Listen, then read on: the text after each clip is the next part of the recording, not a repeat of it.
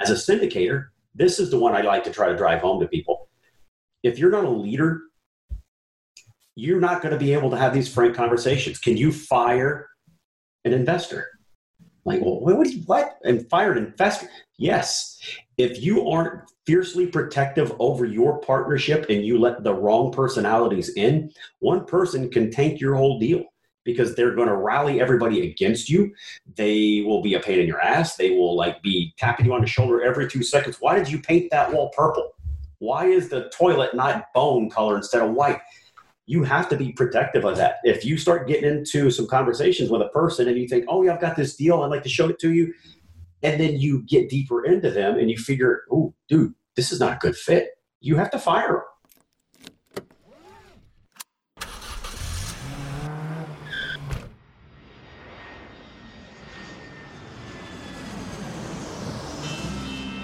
Welcome to Investing in the US, an Aussie's Guide to US Real Estate, a podcast for international investors and real estate entrepreneurs looking to break into the US market. G'day, ladies and gentlemen, and welcome to another cracking edition of Investing in the US, an Aussie's guide to US real estate. Good as always to have you with us on the show. Now, as you know, it is my job to explore, dissect, and interview the cream of the crop when it comes to real estate, business, and entrepreneurship here in the United States so you can all make the right investing decisions to create massive amounts of cash flow, which will hopefully lead to financial freedom and long term wealth. As you know, I'm all about sharing the knowledge with my loyal listeners, and there's no BS on this show, just straight into the nuts and bolts. But knowledge without action means you're just a fence sitter. So be educated first and foremost. Tune, tune into my podcast each and every week, but you also got to go out and take massive amounts of action. And hopefully, my cracking guests on my show will inspire you to do so. If you do like this show, please give us a review on iTunes, and you can follow me on Facebook and Twitter by searching Reed Goossens. One last thing before we dive into today's show. If you are listening through your ear holes via iTunes, SoundCloud, or Stitcher, that's fantastic. But you can also find these shows up on my YouTube channel. So head over to reedgoossens.com, click on the video link, and it'll take you straight to the video recordings of these podcasts. You can see my ugly mug, but you can see the gorgeous faces of my guests. All right, guys, enough out of me. Let's get cracking and into today's show.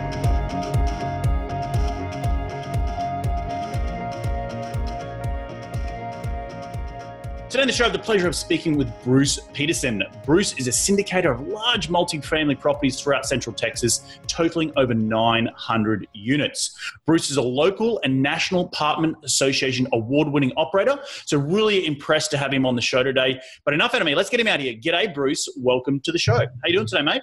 G'day, mate. I'm doing great. I'm learning lots of cool words from you. Kraken. Kraken. Kraken, man. Kraken's my Kraken's my, my jam. I love it. It's, it's a, what's a Kraken deal? What you Kraken? You know, it's a, just it's a word that I love to use all the time. So, uh, how, how are you Kraken? I'm cracking great, dude. I'm, I'm, I'm always, I tell people all the time, look, if I wake up in the morning and I'm not physically on fire, every day's a good day, man. It could be worse. So yeah, it's a good day. Fantastic, man. Look, before we dive into the nuts and bolts of today's show, I always like to throw a bit of a doozy question at my guests. Uh, who is Bruce Peterson? Well, I'm a 49 year old guy. Um, came from a very modest background, right? I'm one of those guys that grew up very, very poor for a stretch. Um, we lived in government housing. Our monthly rent was 30 bucks. Wow. Um, came home from grocery shopping with my mom one day when I was 13 years old. The testosterone stuff, trying to figure out who you are as a person, as a man, as a human being. And there's Toys for Tots sitting on my doorstep. And that's when I realized, oh shit, I'm poor I didn't realize it at that point because I, you know, I had a great mother. She, mm-hmm. I never knew, you know, mm-hmm. it was mm-hmm. pretty obvious when you step back and look at it, but I didn't know we were poor until that day. But, you know, so it came from a very humble background, uh, barely got out of high school. Um, we didn't do the 4.0, 3.0 thing back then. We were doing like true number grades. You know, you're getting a, you graduated with a 72 average or 77. I got like a 72 average to squeak out of high school. Then I went to college because I'm well I'm supposed to go to college now, right? Well, that didn't work so well for me. I am not a student. I am not an academic. Let's put it that way. I'm a lifelong learner, but college did not work for me. I'm a college dropout. I make a lot of money. That's not arrogance. It's just to say you don't need a formal education. And I'm proof of that. Most of the most successful people I know don't have a formal education. So I dropped out of dropped out of college, got a job as a stockbroker, and uh, I was a guy that you would see like on the the movie Boiler Room, uh, Yep. Wall Street. I was that guy screaming at people on a phone that I didn't know. Uh, I hated that. I hated everything about that. Did well in it for about a year to a year and a half, but then we went to Desert Storm. The market seized up, and I'm pitching penny stocks is what I'm doing. Um, so I had to get out of it, and I was glad to go because again, I hated it. It was just it was disgusting. I felt dirty every freaking day. So I fell out of that, and I went straight from six figures to I had to find a job. I wasn't making any money. I wasn't saving any of the money I was made. I was 23 years old, so I went to work for a bank, a local bank, as a drive-to teller, drive-through teller, making five bucks an hour, 20 hours a week. Wow. That was an adjustment, right? so then I've got a friend. He said, dude, I've got a way out of that for you. I, I can save you. I can rescue you. Like, oh, leave. Great. What, what do you have? His rescue was retail. I'm like, ah, okay, yeah, I can go do that. I did that for 20 years. Wow. When I left finally, uh, I was 42, I think, maybe 43 years old. I retired. I lived way below my means. You know, I came from my upbringing, I think. And I made good money and I knew how to invest it because I used to be a stockbroker. Um, so at 43 years of age, that last year of working, I was working 100, 110 hour weeks often. Hit a wall, walked away from it. So I'm now retired, paid cash. I was a Dave Ramsey disciple back then. Paid cash for the house, paid, paid cash for the car, lived very cheaply. I didn't have a wife, didn't have a girlfriend, didn't have kids. It was just me. Called a buddy one day, said, Hey man, let's go play golf. He's like, dude, I gotta go to work. I'm like, oh damn, what did I just do to myself? I got 50 years of this crap. so then I started looking around and I found a real estate mentor. And I'm telling you, dude, I've made some good money in my life. I've been successful in pretty much everything I've done. I've started three or four other companies. Nothing, nothing compares to this. It's it's a lot of work, but it's still the easiest thing I've ever done, the most rational thing I've ever done, the most lucrative thing I've ever done, and by far the most fun and rewarding thing I've ever done. So, you know, again, we've won a couple of awards now for operating properties. Uh, we've done five or six deals now. Uh, we have our own management company. And uh, so, yeah, we're just having Right. a ball and enjoying life now. Mate, that's an incredible introduction. I think you've taken me through the soup to nuts, right? And uh, thought that's what you wanted to no, mate, no, no, that's this, that's incredible. I, I, I want to just you know talk a little bit about that upbringing and how that's made you into the person you are today, because I think that's really important uh, for a lot of people out there. That you know, uh, you know, myself included, I didn't come from great means. I, I definitely wasn't in your boots, but um, you know, I definitely was was getting my first job when I was 13 years of age or 12 years of age. You know, down a cafe. Hey, can you give me can you give me seven bucks an hour or six bucks an hour? So, how where where, where how did you make your first dollar? Well, I was that kid. You know, I've always had that gene in me. Now, I worked for other people for a long time, but while I was working for other people, I was always trying my own companies. But you know, I was a kid that had the the lemonade stand. Um, I had that all the time. Um, I remember we used to dig through dumpsters. I was a military kid, so I basically would go to the the local nightclubs and dig through their dumpsters and get all their disgustingly filled with cigarette butts and old flat hot beer. So we'd get the beer cans, you know, crush them, take 10, 20 bags of cans down. We were doing that. I was selling baseball cards, not to like a Gary Vaynerchuk level, but you know, I was I, I always had a little grind going as a kid. I remember when I was again about 13, maybe 14 years old, I opened up the paper one day and I was reading through the business section. I don't know anything about business. I don't even really know what I'm reading, but there was an ad that caught my eye. And it talked about interest rate on a savings account compounded. And I was like, what does that mean? So I called the bank. I did. Whoever picked up the phone, they got to talk to this stupid 14 year old kid that just called them. Said, Hey, I see your ad. What, how does this work? You know, I, I get 4% or 6%. And how does, so it's always been in me my entire life. And it was good to finally do this full time. That's awesome, man. And hey, I tell you what, the bank teller would have had a pretty, pretty big shock when you have 14 year old kids. Like, shouldn't you be in school? so, mate, walk us through that, you know, the, the retail part of your life. You, you briefly touched on it. What were you doing in the retail section to make you retire at 40 years of age? That's incredible. Well, a lot of people don't realize that retail pays pretty well um, once you kind of climb the ladder a little bit. It's uh, so I started. You know, my first job was HEB, which is a local grocery store. Um, I was a bagger. Then I got moved up to cashier. Then I kind of pulled out of retail for a long time. And then I came back at about 23, 24 years old. I came in as a department supervisor for a big box chain retailer, and uh, over that 18 year span, I progressed. You know, I was running stores for these major retailers. Um, you know, like uh, Best Buy, Bed Bath and Beyond was the last job I had as a store manager in retail. Um, I like to tell the story now. Anybody out there listening that knows me, you may differ with this, but this is exactly what happened. That you know, I was kind of on the short list. I was probably the next to be given my own district um, or on the very, very, very short list. And that's what I was getting from my boss. But again, I hit a wall. Um, I was a store manager for years and 100 110 hour weeks. I was done. I, I, just couldn't keep doing it. I was killing myself. I'm five foot nine. Back then, I was 240 pounds. Mm-hmm. Didn't have a wife. Didn't have a girlfriend. Had no. How do you have a life working 110 hour weeks? So I had to quit to not kill myself. So I packed up all my crap in a car, put all my stuff in uh, that was left that wouldn't fit in a car in a storage unit, and drove around the eastern half of the U.S. for a month to a month and a half by myself, just trying to clear my head, figure out okay I just kind of grew up overnight. I got to figure out what I want to do as an adult now. So, yeah, and I found real estate. Yay! well, mate, that's the whole point of this show. But we do, I do love talking to my guests about make, understanding what makes them tick, where they've come from, because that journey is really, really important for every single person who gets involved in real estate. No one just wakes up and think I'm going to be involved in real estate, and I know exactly what it means, and I'm going to make create all this amount of you know wealth and long term you know cash flow and blah blah blah. So, talk to me now. You you you quit you you've come from modest upbringing. You you have you, you fell out of university. Um, you, you were in uh, the, the retail sector for a long period of time. You're you're 40-ish years of age. You stumble across real estate. Tell me about that first conversation where someone was like, "You sorry, you were like, aha, I get this. I understand what's going on, and I need to now devote the rest of my life to you know building my portfolio." Well, so I didn't know anything about real estate. I knew that eh, maybe that's a good thing to look into because you keep hearing about it. Everybody's mm-hmm. doing it and doing well. So I started asking all my friends. Many of my friends were um, residential real estate agents. Like, do you know anybody that can teach me how to invest in real estate? No, nobody knew anybody. I said, look, I'll pay them. I'll pay somebody to kind of mentor me through this process. I'll pay people. Nobody knew anybody. So I just sat down at the computer one day and I typed in. Uh, what did I type in? Real estate mentor Central Texas, you know, my local market.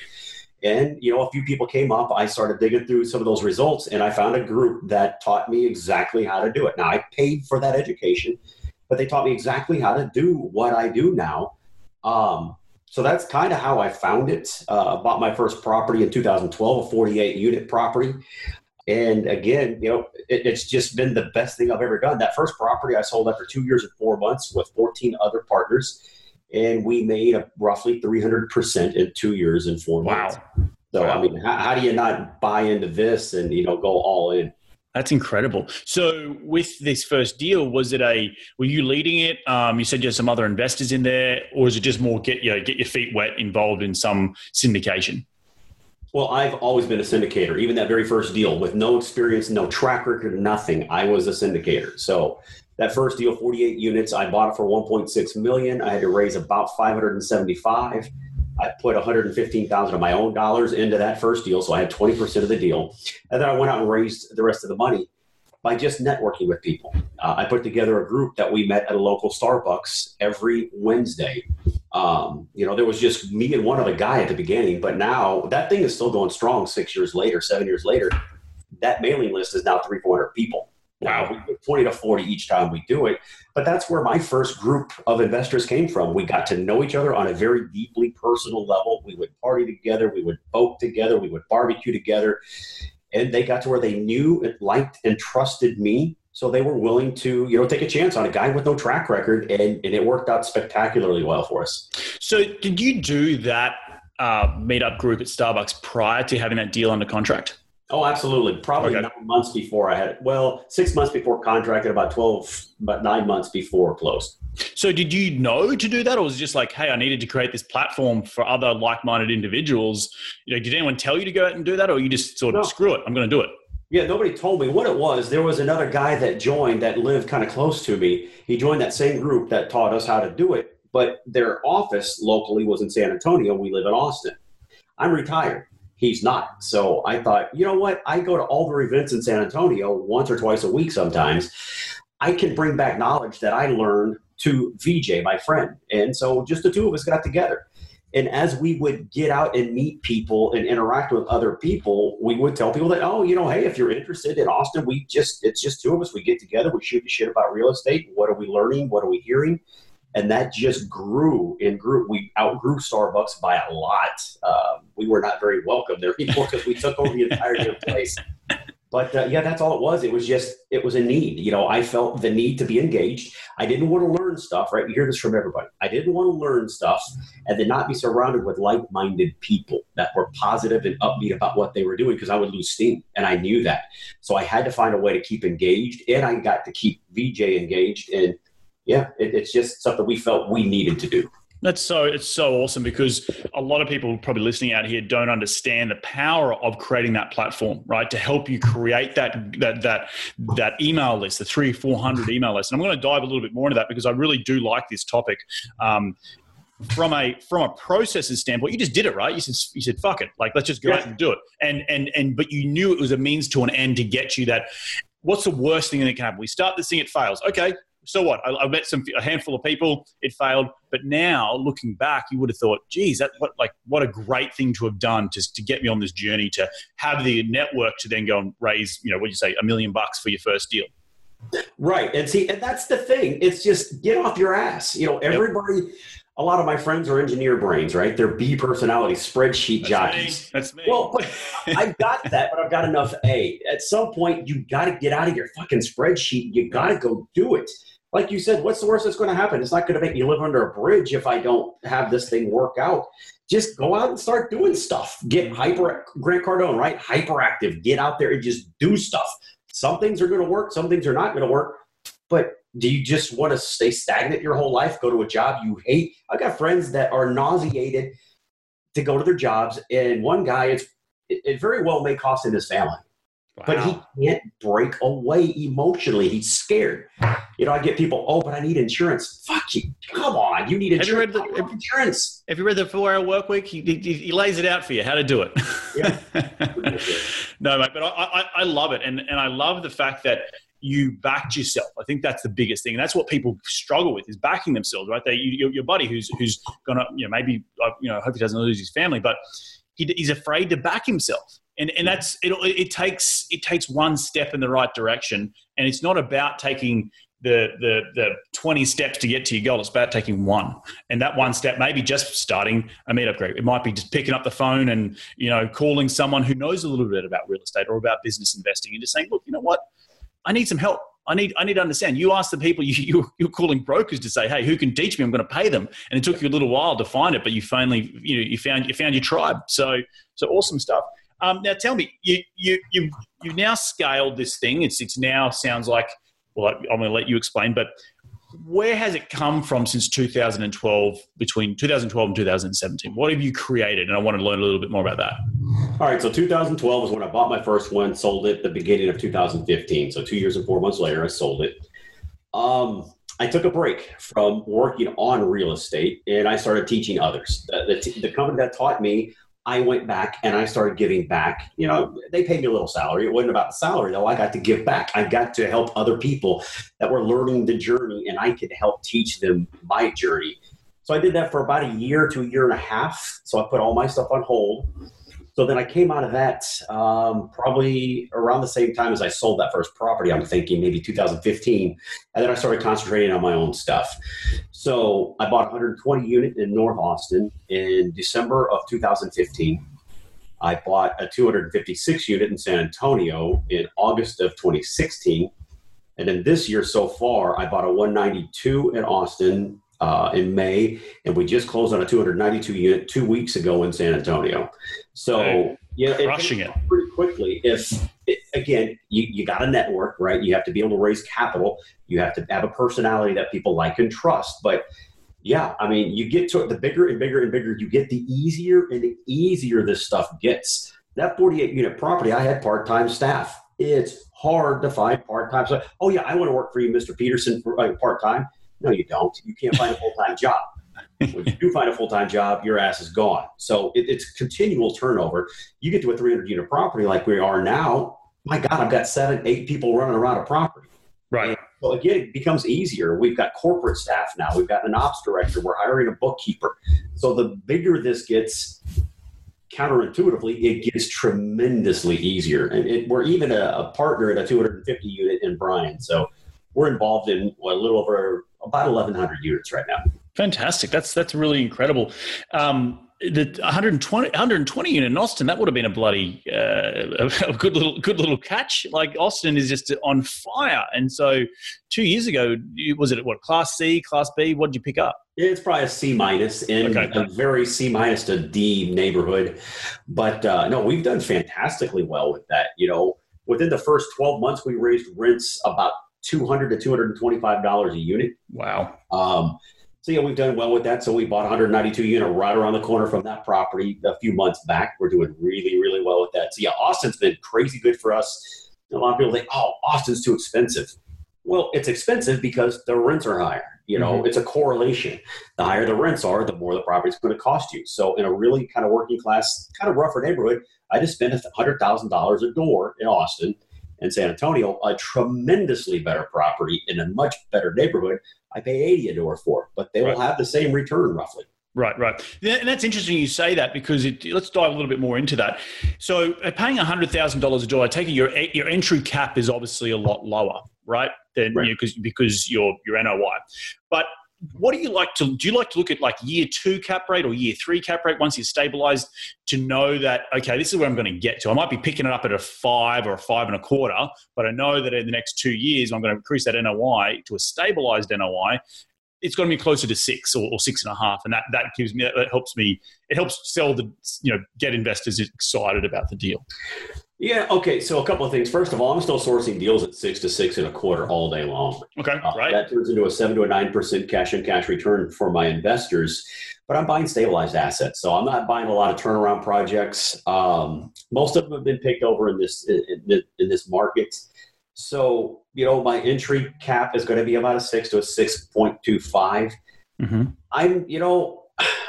I'm starting to hedge or you know go away from assuming two, three, four years down the road it's going to be the same six, six and a quarter cap. I can't assume that, right? They're going to regress or they're going to rise back to to historical average. I'm sure. So what I do with all my investors now, say, look, this is not a candidate for a cash out refi or a supplemental loan where I can return 100% of your money, still own the property, still cash flow, right? That's what we're all trying to do. Right. But when I'm buying stabilized assets and I assume the cap rates are going to start raising, you know, rising within the next one to three years probably, we're buying things for cash flow and that's it. If we right. do have this big bump on the back end with some kind of a capital event where we sell, that's great. But I just tell all of them up front this is not a good candidate for a 1031 exchange. And this is probably not going to be suitable for a cash out refi. But I'm right. totally, totally transparent about that stuff. Right, right, right. And, and if it happens, it's a, it's a bit of a bonus and extra juice, right? Exactly. So, yeah, yeah. Cool, man. So tell me about your, your, your systems you set up now. You've got so many units, you you've got your own in house property management. That's incredible. What else have you brought in house that has started to help you create the, the, the machine that is you know you know your company and and help you become more efficient and then obviously reduce expenses to help the, the bottom line right to help your investors return Right. So some of it just comes with the scale, right? So the more and more people we have, the cheaper and cheaper insurance gets. Mm-hmm. Um, we on our right after we bought our second property, that's when we brought in our first corporate employee. You know, we've got an ops director. He is my guy behind the scenes, right? He is the wizard behind the curtain that he's working on contracts, uh, renegotiating, rebidding things, process, procedure, systemizing things. He's made a massive difference in our world, huge, because he's taken a lot of the tedium off of our plates, mine and my wife. my wife is a real estate CPA with a with a background in um, tax returns and audits of apartment complexes. Mm-hmm. So uh, I met her in real estate you know, the funny thing is, you know, I tell everybody that I immediately dropped on one knee and said, "Come on, you got to marry me, right? This is too perfect." But we got married, you know, a couple years after. I, I, proposed to her in front of a room of 200 people, so that was wow. Um, but so she is the bookkeeper side of it. We're interviewing a bookkeeper right now that will take all that off of her sh- off of her plate. I still work in the role of regional manager, right? Mm-hmm. So I'm still the one walking around to every property once or twice a month, uh, checking in with them, big picture stuff, leading the team. on our next property, that will be the next hire is that person. Um, but it, it's just all the specialization that you get the bigger you get uh, that just changes your life completely.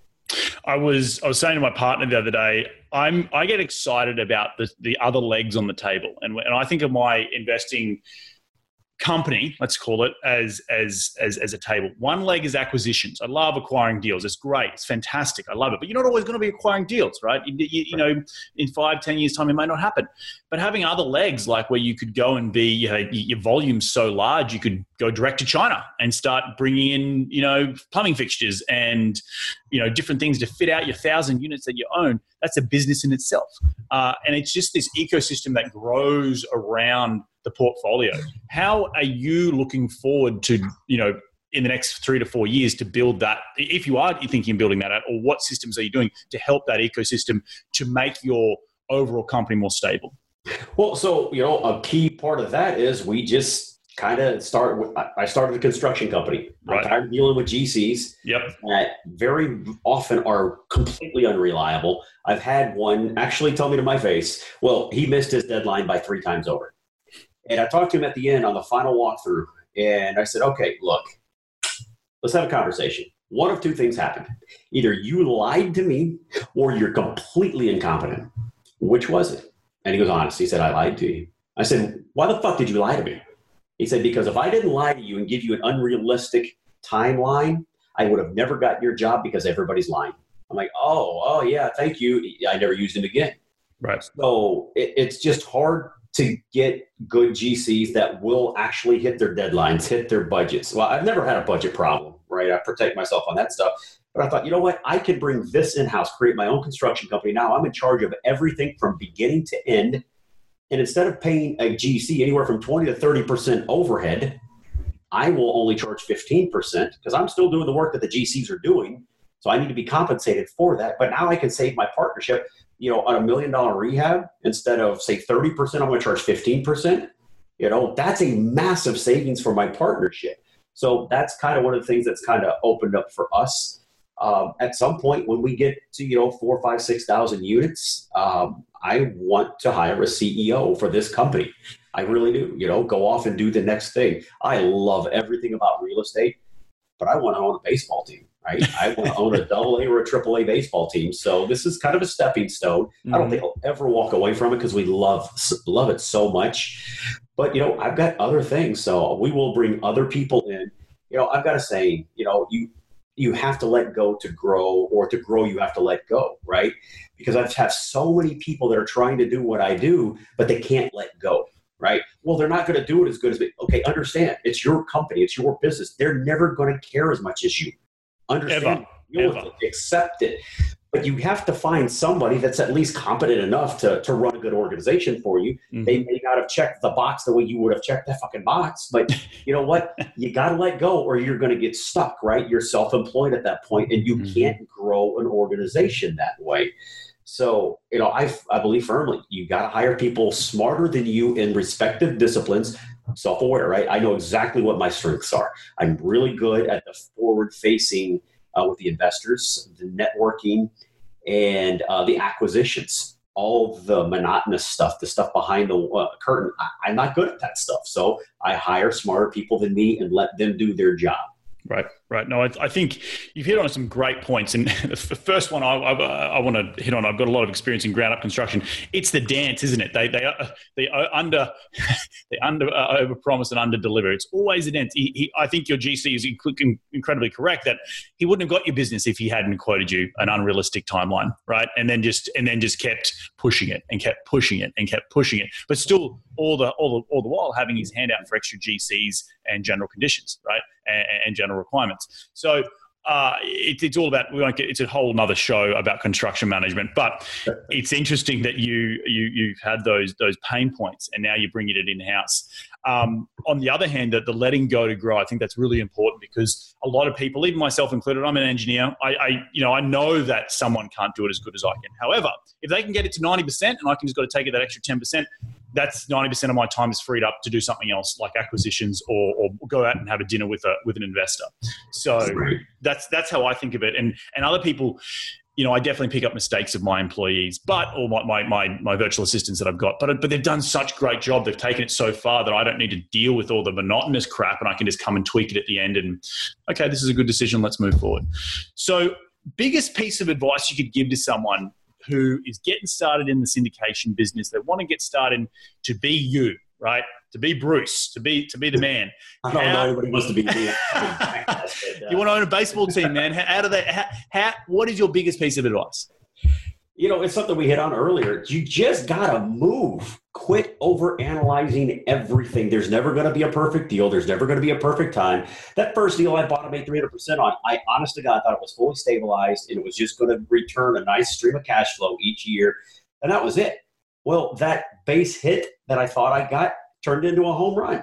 If I hadn't taken the base hit that had a little bit of wart here and there and some hair on it, I would have never had that happen. You've got to get out of your own way. That's the biggest thing.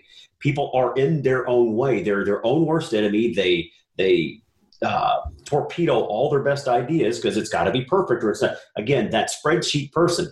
You know, I've got a lot of engineer friends. They have to contingency plan everything. Now, in that world, okay, you know, I got a contingency plan everything because if I don't, somebody could literally burn up, right? That's not going to happen here, right? So you can't have a contingency for everything. You have to trust your competence. But now, having said that, not everybody can do what we do. Right. They can't. A lot of people hear people like us talk and go, hell, I can do that. I understand spreadsheets and formulas. I know what NOI is and how to get. Yeah, dude, there's so much more to it than that. Can you hire and fire people if you're going to mm-hmm. self manage? Even if you're not going to self manage, can you hire and fire a management company? Can you hold them accountable? As a syndicator, this is the one I like to try to drive home to people. If you're not a leader, you're not going to be able to have these frank conversations. Can you fire an investor? Like, well, what? What? And fire an investor? Yes. If you aren't fiercely protective over your partnership and you let the wrong personalities in, one person can tank your whole deal because they're going to rally everybody against you. They will be a pain in your ass. They will like be tapping you on the shoulder every two seconds. Why did you paint that wall purple? Why is the toilet not bone color instead of white? You have to be protective of that. If you start getting into some conversations with a person and you think, oh, yeah, I've got this deal, I'd like to show it to you, and then you get deeper into them and you figure, oh, dude, this is not a good fit. You have to fire them. Yep. You have to. Yep. Look, this is not a good fit. I'm so sorry. There are plenty of deals out there. I can, you know, teach, you know, introduce you to other people. This is not going to work for the two of us. So you got to let them go. Yeah, I think I think that's it's really important um, to to make sure it's a two way street, right? When everyone gets started, they love they love to hear that oh, I'm I'm potentially going to invest fifty k or hundred thousand dollars. And you're, you know, everyone every first syndicator is like, wow, yes, I've got my first. But as you said, you, it's a two way. It needs to be a two way street. You need two sides of every coin, and you need to just make sure that you know you can work together. Um, so I, I, I completely hear you. Uh, on that. If someone is asking you about that, I, I will add that, yeah, they definitely they shouldn't. If they're an investor and then an LP investor and they're worrying about the color of the toilet, then they have they've got they've got too much time in their hands. oh, absolutely. So yeah, it's it's a courtship, right? You're dating. They got to like right. and trust you, but I got to like and trust you, just like they have to like and trust me. And if I can feel that they don't like and trust me, you know, they don't get to invest right? Mm-hmm. If I don't like and trust them, of course, that's a no brainer. But if I like them, but I don't think they like me, I got to have that frank, professional, tactful conversation that, you know, man, this is not a good fit, and yep. you got to move on. Yep, I can I, I can completely agree. And at the end of the day, you're the syndicator, right? They're investing in you because you know what you're doing, right? And it's your your it's your role and it's your business to make sure you instill confidence in your investors that they're like, you know, hey, what Bruce has got his he's got his shit together and he's going to crush it. You know, and that's that's all you got to do at the end of the day, right?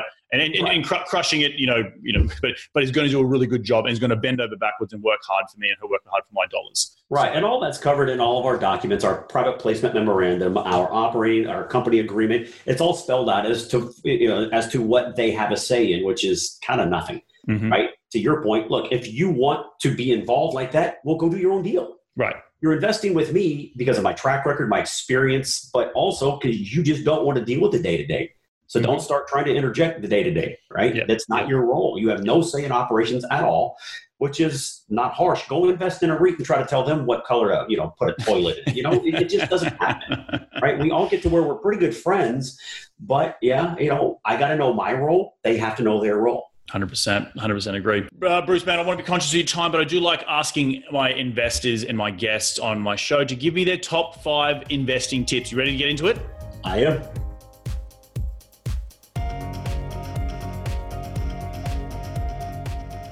All right, mate. What's the daily habit you practice to keep on track towards your goals? First thing I wake up, I'm not a super early riser, but I'm usually up by seven or seven mm-hmm. I get a cup of coffee, and then I come straight into the office uh, I office out of the home part of the time, and uh, I start going over emails from that have come in over the over the evening. Check up on all my social stuff, and then I'll check in on every property's P and L. I look at it every single day. Wow. Right, I look at you know what kind of move outs, what kind of move ins, um, that kind of stuff. Just keeping a a big picture eye on everything. And then I try to have like one very uplifting, uh, reaffirming podcast that I listen to I try to get all that stuff knocked out by nine or 10 o'clock in the morning, and then I'm out. Then I'm out visiting a property. Or you mentioned this before, a big part of my day is I'm meeting with other investors. I'm meeting with other people trying to do what I'm doing, right? I give to people all the time because I do believe in karma to a degree that it'll come back to me. I don't 100%. need money from 100%. all these things. It's just I want to get out and share information. So that's what you don't walk in other deals. So I'm always out there doing that stuff for the rest of the day. Love it, love it, man. Um, with you reviewing your P and L, are you getting live updates from your property management, or what are you what are you looking at to, to, to look at the, the, that sort of stuff? That sort of light. Remember, we, we self manage. We don't. Oh, that's right. Yep. So I have complete visibility. I can touch and fix everything. I'm an admin within the software, so it's not just my wife. Mm-hmm. So I have admin capabilities, and I know accounting. So Yep. Uh, if I'm going to make a change, I always go to my wife to make sure I don't screw it all up. But, uh, but yeah, I'm always looking at that stuff because I like, you know, the B personality engineer brain in me. I'm always data mining. Mm-hmm. Why can't we do this cheaper? Why can't we make more money? Why don't we offer that new revenue stream that I know people are willing to pay for? Right. That's what I'm doing. Great. Love it. Love it. Mate, who is the most influential person in your career to date? Huh. Well, there's there's a friend here. His name is Terry. Probably, honestly, him. We we have a different approach to this. We really do. He's more of a control enthusiast, as I like to joke with him about. Um, but he's kind of the guy. He's you know he's not part of the group that taught me how to do that, but he was one that went to that group to learn himself. And he's in Austin, so we would go have lunch quite often. Um, so I got a lot of knowledge from him. He was very giving of his time super great guy. He's also a multiple award winner within this space. So, you know, I, I would say Terry. Uh, I'd say my parents, of course, that's the the easy answer. But you know, they had nothing to do with what I'm doing now. Uh, they, they, what I tell people is they mentored me on how to not end up dead. Right. Right. I'm alive. I'm a good person. but you know, they didn't teach me anything in business. So as it pertains to business, yeah, that probably probably my friend Terry. Nice, man. Nice. Uh, before we do dive into that last, uh, second last question, I want to just quickly touch on your your, your awards, man. And congratulations. What do you? When, when did you get them? What did you do? How'd you get them? All that sort of stuff. Just been it's been awesome, or what? Which just be no, it's all my wife. The awesomeness comes from my wife. Um, but no, so in 2016, for the 120 unit property in Austin that we bought, what we we love to have community building exercises and events. Like mm-hmm. if they feel part of a community, not just a, a number in a complex, they're less likely to leave, right? We all know you're going to make more money if they don't leave. Right. Having people leave is very expensive. So, what we did the first year we owned this new property uh, in Austin, we uh, reached out to all the area elementaries and middle schools. Said, what are your uh, school supply lists for this upcoming year? And we got it from everybody. It's broken down by grade. On this 120 unit property, we have 83 children that live there. What we did is we took these lists and we went out and bought one backpack for every child on the property. I want to tear up if I'm not careful because this is this is the good stuff for me. It really is. Right, right, right. And then we got every single last, even down to the wet wipes or you know all that stuff, the mm-hmm. Purell that they all want now. We bought all that stuff and we put it in a bag per uh, by grade, and we set up in a vacant unit. They walked in the front. We had pizza there for them, so they'd stop and get some pizza for them and their family. Then they go to the first table. The first table was the little kid, the littlest kids got first pick of their backpack. So we had boy theme, we had girl theme. the little girls, the little boys, they would just be lit up, the biggest smile in the world because they have their own little backpack now. Then they walk into the other room, and my 20 year old autistic daughter is in the other room giving sorry. It's all right. Keep going uh, giving out stuff to these little kids. You know what grade are you in? And they would tell them and she would hand it to them. So now my autistic daughter's involved and she's having a blast. She's got a big mm-hmm. smile on her face. They get their stuff. They walk out. And the big thing for us is not just it was fun to do. Many of these people in these very working class neighborhoods they cannot afford this stuff. It's sure. 20 to 25 bucks. They don't have that money. Right. So uh, we had one teacher come up to uh, my wife and daughter one time we went and wiped out every backpack off the shelf at walmart she goes you're obviously doing something here and they explained what they were doing and she teared up she said oh. this is huge because when you don't do things like this people don't do i do it because these right. kids come into my class they don't have their stuff they're embarrassed they're behind everybody else because they don't have the stuff. So it comes out of my pocket. I don't make a lot of money. So that right there, that went very far in getting us independent rental owner of the year for Austin for 2016. And then that and other things, you know, the profitability of the property, the condition of the property. We also won the National Apartment Association's Independent Rental Owner of the Year. So they told us basically man. we were the best at what we did uh, in the nation. So that was crazy rewarding. That's awesome, dude. That's honestly big pat on the back. And I think doing those little things, any people who are listening to this, take note of this because a big part of what people look at the profit, people look at you, you're talking about the, the, the, B part of the brain, they look at the underwriting, how are you going to do this, what's the revenue stream, blah, blah. It's all important. It's all very, very important. But having a community, and as you said, having a, uh, a person who wants to live there longer, who's going to take better care of you, you're not going to trash the crap out of it, right. and they're going to spread the word you know, you're going to have a, a, a, lineup who wants to who want to move in there, right? So it's just it all helps. It all helps. So it's well done. Right, and it doesn't have to be that big a deal. You know, uh, on our one of our really nice properties in San Antonio, uh, last month we had a huge bash. We had food trucks come out. We had a DJ. We had a photo booth. Uh, we had 130 to 150 of the residents come out and, and take part in that. So they had a ball. But you know, the the the marketing brain in me we park the food trucks in front, not in on the property, but out in front. So as everybody drives around, this this neighborhood is full of apartment complexes. Mm-hmm. There's probably 10 apartment complexes within a half mile of me. But now all the other residents saw, look how much fun they're having. My guys don't do this for me at this property. So we seized upon that too. So now we've got a lot of word spreading around. Fantastic. That's awesome. I think that's uh, we'll be definitely doing that on our next 192 unit. Mate, what has what has been the biggest failure in your career, and what did you learn from that failure? Biggest, fa- oh, okay.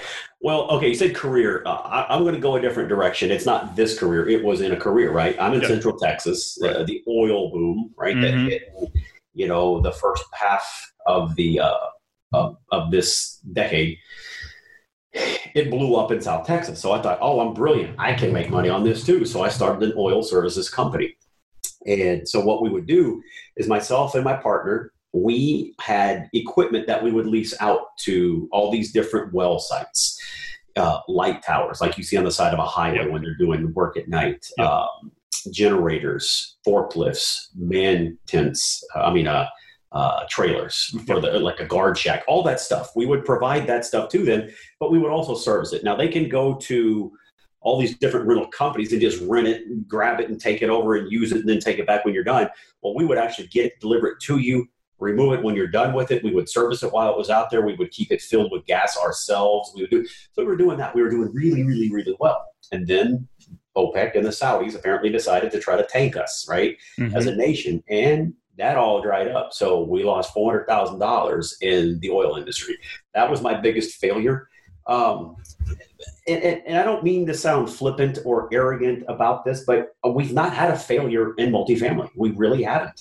I'm not saying we won't, right? You mm-hmm. can have a failure in any and everything you do. Um, this is probably the safest industry I've found, but things can still happen in this industry. But so far, so good you know, we're very good at what we do. We haven't had those those stumbles, but that one in the oil industry, you know, it's part of that pick yourself back up, keep moving. Then we went into real estate and we, we've done really well. Nice, man. Well, let's look. That's a really important thing that you moved on, you got back on the horse, you understood your failures and, and you're able to look at risk in a different way, probably, you know, moving into, into real estate and multifamily into a, into a sector that maybe doesn't have as much uh, impact from outside, outside uh, forces. So, so well done. Look, mate, I want to wrap up the show by thanking you so much. But the last question I do have for you is where can people reach you if they want to learn a little bit more about you? They want to check out your website. They want to maybe come to one of your awesome food truck events, you know, one of your properties. You know? That's for my residents. Move on site. Yeah. You're welcome to come to any of them. Um, all right. So uh, my email, bruce at apt-guy.com. So it's bruce at apartmentguy.com. Um, we're revamping our uh, my website, the apartmentguy.com website. So that's not up and running right now, but that will be apartment-guy.com. Uh, mm-hmm. But it's down for for rehab, I guess you'd say. Um, and then we have our own podcast. Uh, me and a buddy, uh, we've started our own podcast. So you can find that one at apartmentinvestorpodcast.com. Uh, we had our uh, our second episode aired today. Uh, it uploaded to iTunes, and we're doing kind of a lot of what, what you're doing. We're actually trying to give nut and bolt advice and actionable things. This is how we do what we do. This is how we find it. This is how we negotiate it. This is how we keep expenses in check. This is how we raise revenue. So we go into everything as far as exactly how we do what we do.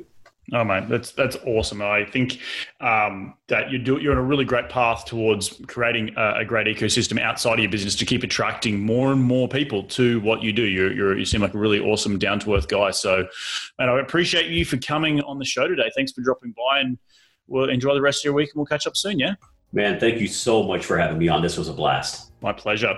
I think the biggest three biggest things, the big, biggest takeaways that I got away from today's show was you got to let go to grow, quit over analyzing, and get out of your own way. So if you do have any questions for Bruce, remember please jump on my website at reedgoossens.com forward slash podcast, where all the show notes will be.